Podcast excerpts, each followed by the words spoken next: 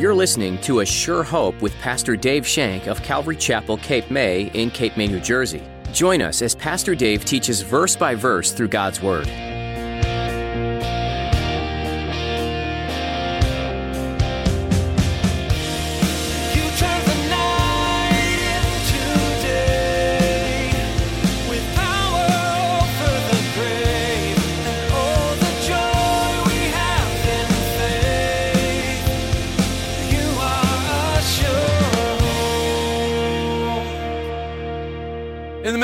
If you're working there and a private was to walk up to a group of men and said, You guys have to do this. Yeah, right. They wouldn't move because the private said it. But if the private came in authority of the captain and said, Captain such and says we have to do this, well, then there's power behind that authority. There's power behind that message.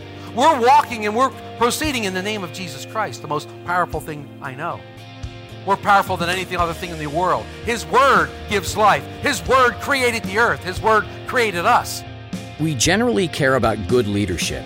We tend to be lost and directionless in the absence of a leader. As Christians, we have all been called for a specific purpose, but we frequently get lost along the way. Do you know who you can trust? Pastor Dave tells you today how Jesus leads and guides you in every step of the way. Now, here's Pastor Dave in the book of Acts, chapter 10, as he begins his message The Great Commission in Action.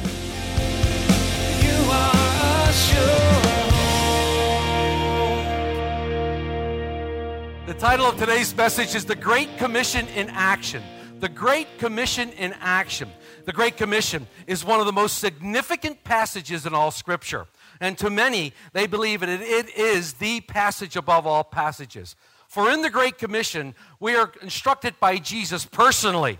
We are personally instructed to go forth and multiply, to go forth and make disciples, baptizing them, them in the name of the Father, the Son, and the Holy Spirit.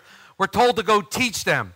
And as he talked to his disciples that day, he made it clear that not not only were his disciples to go forth, but that anyone else that would follow after would also be given that command to go forth. So that's why it's such a treasure. And we look at it, and it can be found in two places. And it's interesting that we're going through the harmonies because by going through the harmonies of the gospel, we can take the scriptures, the gospel messages, and we can put them together and we can get a comprehensive view of Jesus' life, his death, and his resurrection, and his entire ministry, and we can get a good view.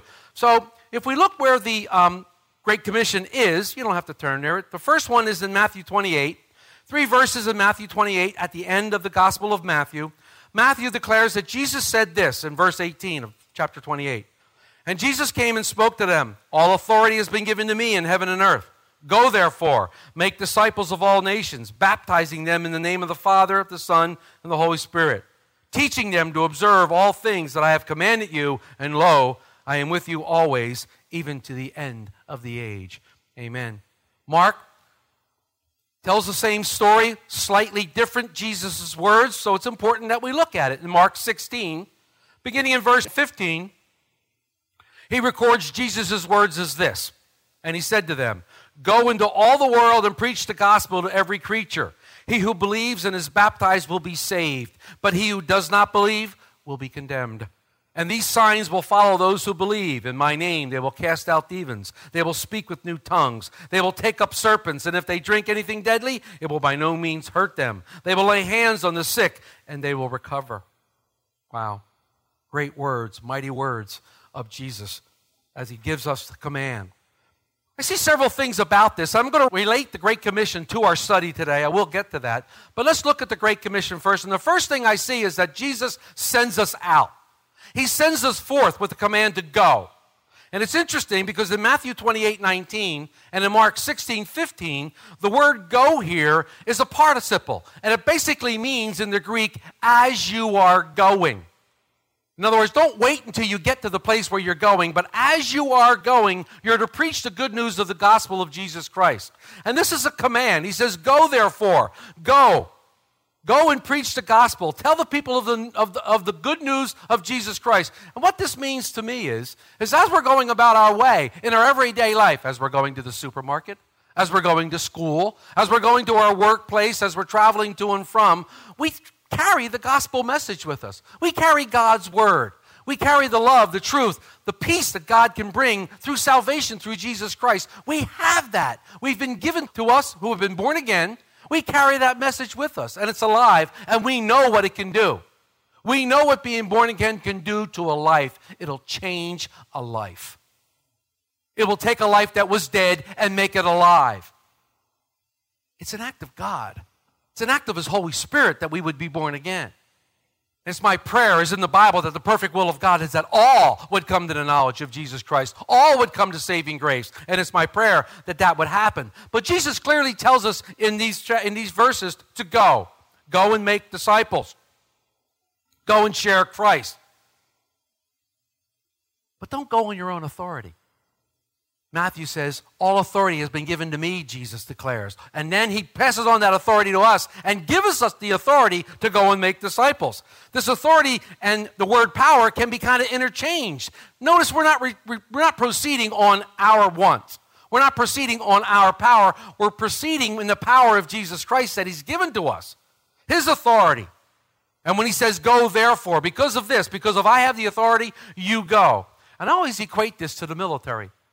In the military, if you're working there and a private was to walk up to a group of men and said, You guys have to do this. Yeah, yeah, right. They wouldn't move because the private said it. But if the private came in authority of the captain and said, Captain such and such says we have to do this, well, then there's power behind that authority. There's power behind that message. We're walking and we're proceeding in the name of Jesus Christ, the most powerful thing I know more powerful than anything other thing in the world. His word gives life. His word created the earth. His word created us. The power of his word, and that's what we move out for. Mark says, You're called to go and preach. You're called to go and tell them, according to Mark, uh, preach the gospel of Jesus Christ. Paul writes a very interesting statement in his epistle to the Roman church. And again, I'll read it for you. You probably know the verses. Beginning in Romans 10, in verse 14, it says, and this is why we go. This is why we go and preach. He says, How can they call upon him whom they have not believed? And how can they believe in him whom they've not heard? And how can they hear without a preacher? How shall they preach unless they are sent? It is written, How beautiful are the feet of those who preach the gospel of peace, who bring glad tidings of good things. For they have not all obeyed the gospel. For Isaiah says, Lord, who has believed our report? So faith then comes by hearing, and hearing the word of God. We have his promise to go and preach. They can't hear unless somebody tells them. They won't know unless somebody comes before them and explains the gospel message to them. You didn't know, you didn't accept until somebody explained the gospel, until you heard it explained to you, and it struck a chord in your heart, and you goes, Yeah, that's what I want. And when it's put on your terms, when it's put on your commonality, you glean from it and you took it. You took it. So we're sent by Jesus. We're sent out by him in his authority. We're sent to preach the good news. And then he says, baptize them in the name of the Father, in the name of the Son, in the name of the Holy Ghost. We're to baptize. And we're going to talk about that in a little bit when we get to the scripture, what we're following today. He declares that. And Mark declares, by Jesus' words in 17 and 18, that afterwards these signs are going to follow and all these spiritual gifts will be seen. And he lists them for us to look at and to, and to think about. And finally, Matthew says, teaching them to observe all things. There's a teaching aspect of the Great Commission. We're to go, we're to preach, we're to baptize, and then we're to teach. That's when we make disciples. See, so many people want to have a notch on their belt and say, This person was saved and I got to lead them to salvation. That's great, but then what are you going to do with them? What are you going to do with this person after you've told them about God's grace, after you've told them about God's mercy, and they've accepted? Now what? You're going to say, Well, you're on your own. I'll go to the next guy and get the next person saved. Always bothers me when I go to these great, great crusades. I love Greg Laurie. I love Billy Graham. And thousands upon thousands of people have come to faith because of these men's testimony of what God has done in their lives and the way they simply proclaim the gospel. But what happens to the thousands of people after they make a decision? How many of them fall away? It's like spreading the seed in the sower. When we throw in the seed out there, the word of God, where does it land?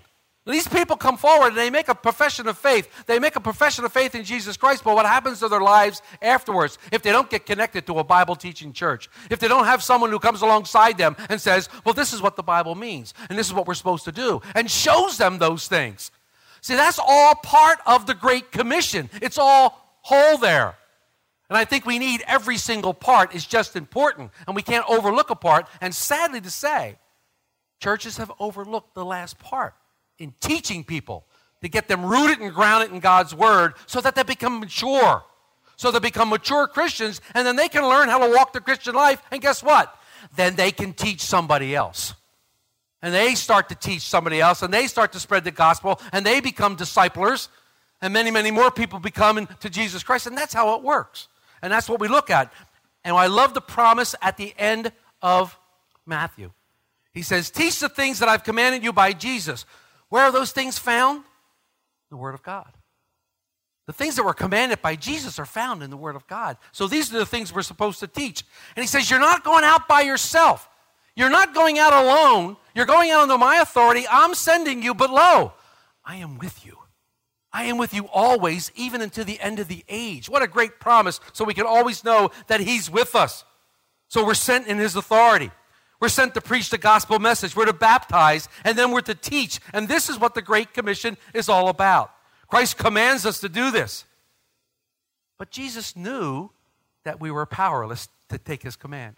He knew that we didn't have the power in and of our own flesh to do what he's called us to do. He knew the disciples wouldn't be able to do that. He had spent three and a half years with them. He knows these bozos, he knows our hearts. He knows that as he's walking down the street after he's done mighty miracles, that as he's walking ahead of them, two of them are sitting there going, I'm greater than you are. No, you're not. Yes, I am. No, you're not. Yes, I am. And they're walking down the street, and this is what they're this is what they're concentrating on. Who's greater than who? So he knows that we can't proceed on our own power. We're helpless. He says, I'm not going to leave you as orphans. I told you I would be with you, but I'm going to be with you in a new form. I'm going to be with you in a new way. I'm sending the third part of the Godhead down to earth. And I'm going to make it so easy for you that the third part of the Godhead is going to dwell in you. You're going to be indwelt by the Holy Spirit, and He will be with you. And then I'm going to give you power when the Holy Spirit comes upon you to give you power to do anything that I've commanded you to do. See, I've said this before from this forum Jesus never calls you to do anything that He does not give you the power to accomplish. When He calls you into His service, I can guarantee He will give you the power to do what He called you to do. So many times we are helpless because He calls us into a service and we go, I can't do that. Well, you're right. You can't. But He can. And He wants to. That's why He's called you. So he told his disciples to wait in Jerusalem until the promise of the Father came upon them. And you know, as we started the book of Acts, we read beautifully in Acts 1, verse 8, the key passage in the book of Acts. The book of Acts is built upon this one passage, Acts 1, verse 8. But you shall receive power when the Holy Spirit has come upon you, and you shall be my witness to me in Jerusalem, in Judea, Samaria, and to the end of the earth. Here's the power that we've been waiting for. And this is what we've been studying for the past months now in chapter 10 of Acts. We see the Great Commission now in action. We see it actually happening before our eyes because you may be wondering, well, what does it look like? What does it look like? Well, for the past months, we've been studying chapter 10. We've been in it a while now. And that's why this message is entitled The Great Commission in Action. We see Peter following the Great Commission. We know that he's been filled with the Holy Spirit. We know that Peter was there when Jesus gave the command, go forth and make disciples. Peter heard it with his own ears. Peter was there at Pentecost when the Holy Spirit fell upon the believers. He was filled with the Holy Spirit. He preached that great sermon, and 3,000 people got saved. And then 2,000 got saved after that. And he preached before the Sanhedrin and all those things. And we've seen him, we've watched him. He's, he's relying on God we read in Acts 10, verses 19 to 20, that Peter was actually sent to Cornelius' house by the Holy Spirit after his vision. After his vision, and he was contemplating on what his vision was, the Holy Spirit came to him and said, Three men are coming. They're coming from Cornelius' house. I sent them. You go with them. And out of obedience, Peter, filled with the Holy Spirit, followed these men, these Gentiles. God was making a new transition, He was making a whole new plan. He was making a whole new thing, and he went to Cornelius' house by the Holy Spirit. See, it's interesting that when Christ gave the Great Commission, he said, Go into all the world. He said, Go into all the world to preach. His plan was salvation that would include the Gentiles. And even in the Old Testament, it alludes to the Gentiles being saved. There are passages that allude to all nations. Specifically, in, when, when Abraham was called, as he was still Abram. The first promise in Genesis 12, in verse 3, says, And all the earth will be blessed through you. That's a promise to all the world, not just the Jews, the whole world. But, but it's interesting. It's very interesting to me because when Jesus sent the disciples out the first time in Matthew 10, verses 5 and 6, he clearly said, Only go to the lost sheep of Israel. Don't go to the Samaritans and don't go to the Gentiles. He only sent them to the Jews first. But he knew Israel would reject him. He knew his plan wouldn't go forth, and he knew what he had to do and what was going to take place. So the Holy Spirit sent Peter to Cornelius' house. We saw that. What did Peter do once he got there? So Peter was sent. All right, that's the first part of the commission. What did Peter do when he got there? He preached. Peter's proclamation. We had it last week. He preached the word of God. He preached the word of God to these people, and he said, All who believe in the name of Jesus Christ will find remission of sins. They will find forgiveness. They will find pardon of sins. But something strange happened while Peter was talking to these guys. Something really interesting happened as Peter was speaking. The people who were with him, these Jews that followed him, and we found out that, that the, there were men that went with him, they were amazed. They were astonished at what happened to these Gentile believers as Peter was talking. What happened to them was remarkable. Something happened in their heart. While Peter was talking, the Word of God fell upon them and sliced their heart in two. It quickened their heart to the Word of God. It says in verse 44 of Acts, now we're in our study. In verse 44 of Acts, it says, while Peter was still speaking these words, the Holy Spirit fell upon all those who heard the word. Remember Romans 10 17? Faith comes by hearing, and hearing the word of God. They were ready. Remember the preparation that we talked about of Cornelius? They were ready to receive God's word. They were willing to receive God's word. They wanted God's word because Cornelius had said, This is the way to salvation. Yeah, that's what we want. We want salvation. And they were there and they were ready to receive. And Peter gets in there and he starts to speak these words. Now, we don't know when the Holy Spirit cut him off. Funny, Peter's used to being interrupted by God. Peter, Peter had a habit of always being interrupted by God when he was on the Mount of Transfiguration. Remember, God interrupted him when he said, You know, we should build three temples. This is my son. Oh, you know.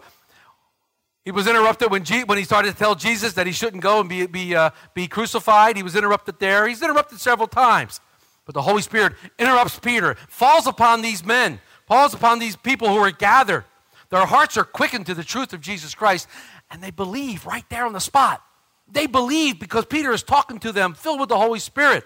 Their hearts are sliced open, their hearts are carved open, and God then pours His love into them, pours His Spirit into them. I believe that their preparation had a big part in this. I believe that because they were prepared, this happened. Now, I told you that God works on both ends. We talked about that before, his providential hand. And if God quickens your heart to go talk to somebody, I believe that God is setting that person up to hear something from you. I told you the story, and I'll repeat it. It bears repeating about the guy who was driving the car one day. He was driving the car one day, and he heard the Lord said, This is crazy. He said, Go find a mailbox, stick your head in the mailbox, and yell, Jesus loves you. The guy says, What? Turn the radio a little louder. He says, he said, I just kept hearing that over and over and over. Go find a mailbox, stick your head in it, and yell, Jesus loves you. And he's like, so he's driving the car, and he's hearing this and hearing this, and finally, he stopped the car.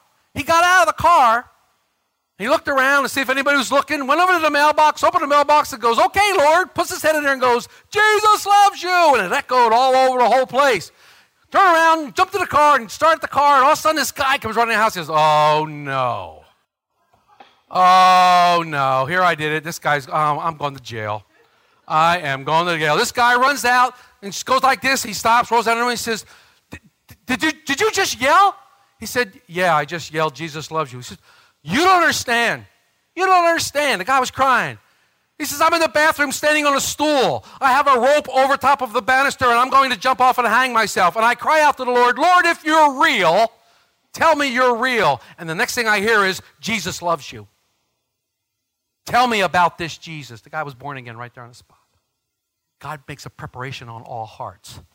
God prepares you and sends you, and God prepares the people to whom you are being sent. He prepares their heart so that when you arrive, when you start to tell them, something happens in their heart and they're going, This is exactly what I was waiting for. This is exactly the truth that I needed. Thank you, Jesus. And bang. And you sit around and go, How did that happen? The Lord said, I did it. How do you think it happened? I went to a Billy Graham crusade, the first, first uh, only Billy Graham crusade that ever was in Philadelphia. I think it was in the early 90s. And I went there. I was just saved. And Billy, Billy Graham gets up there and he, he speaks. I went there every single day. And he got up there and he spoke. And it was so enlightening, so powerful. And all these people came forward. Thousands upon thousands of people came forward and were born again. And I was standing there. And I only been saved for a couple years. And I was really curious. I was sitting next to my buddy and I said, I have a problem. He said, What's that? He said, What did he say? Because what he said was so simple. It was so, it wasn't this glorious, wonderful oratory that you would expect from Billy Graham. It was just the gospel message broken down that I could understand, that he could understand, that somebody else could understand. It was so simple. But God had prepared the hearts of thousands upon thousands of people that when Billy spoke those words, God went in each heart and they knew they had to accept Jesus Christ. That's how it works. And if you were to ask Billy Graham, how about all those thousands of people? Billy Graham was said, how about our God? It's not about the thousands of people, it's about God. God was the one that does the mighty work. God was the one that told that guy, stick your head in a mailbox and yell. Yeah, okay. I've done some crazy things in my time. Wow. But people accompanied Peter, brethren, Jews, and they were astonished. They couldn't believe that was happening. They were amazed by what they saw, what they had witnessed. And remember this prejudice that existed between the Jews and the Gentiles at the time, this extreme prejudice. They were extremely prejudiced towards the Gentiles. They called them dogs, they called them filth. They had to wash their hands. We went through the whole thing. They even heard Peter telling about the vision and about the food coming down and how he put it all together. And news would travel back to Jerusalem about this very event, and Peter would get in trouble for it or have to stand account for it, not trouble. But he would have some problems with this, as we see in chapter 11 when we get there. He has to explain some things, but it's all part of God's plan all part of God's wisdom. But as in Mark's account of the Great Commission, these believers begin to speak in tongues when the Holy Spirit came upon them. These tongues are not evidence of the Holy Spirit, can be an evidence of the presence of the Holy Spirit. I mean, just because they speak in tongues doesn't mean that doesn't prove that they were saved. Nowhere in Scripture that says you must speak in tongues in order to show you're saved. That's not there. I mean, if you want to talk about the gift of tongues to look at it, read 1 Corinthians 12, 13, and 14. It talks about the specificity of tongues, the interpretation, the order of which everything needs to be done. And that's where we get our scriptures from. But this is kind of like what happened at Pentecost. And when I was reading this, I'm like, wow, this is like a Gentile Pentecost. You know, it's, it's, like a Gentile Pentecost because they're receiving the Holy Spirit just as the Jews did that were gathered at the Feast of Pentecost. They're speaking in tongues just like the Jews did at Pentecost. And what are they doing? What are they saying? They're glorifying God. They're magnifying God so many times Somebody thinks they have the gift of tongues, and they'll stand up and they'll say something, then the interpretation was, well, they're prophesying. Well, that's not the gift of tongues. You don't prophesy with the gift of tongues, it's to give glory and honor to God. Every gift gives glory and honor to God, and that's what we see happening here. You are sure hope. You've been listening to A Sure Hope Radio with Pastor Dave. Pastor Dave comes to us from Calvary Chapel, Cape May, in Cape May, New Jersey.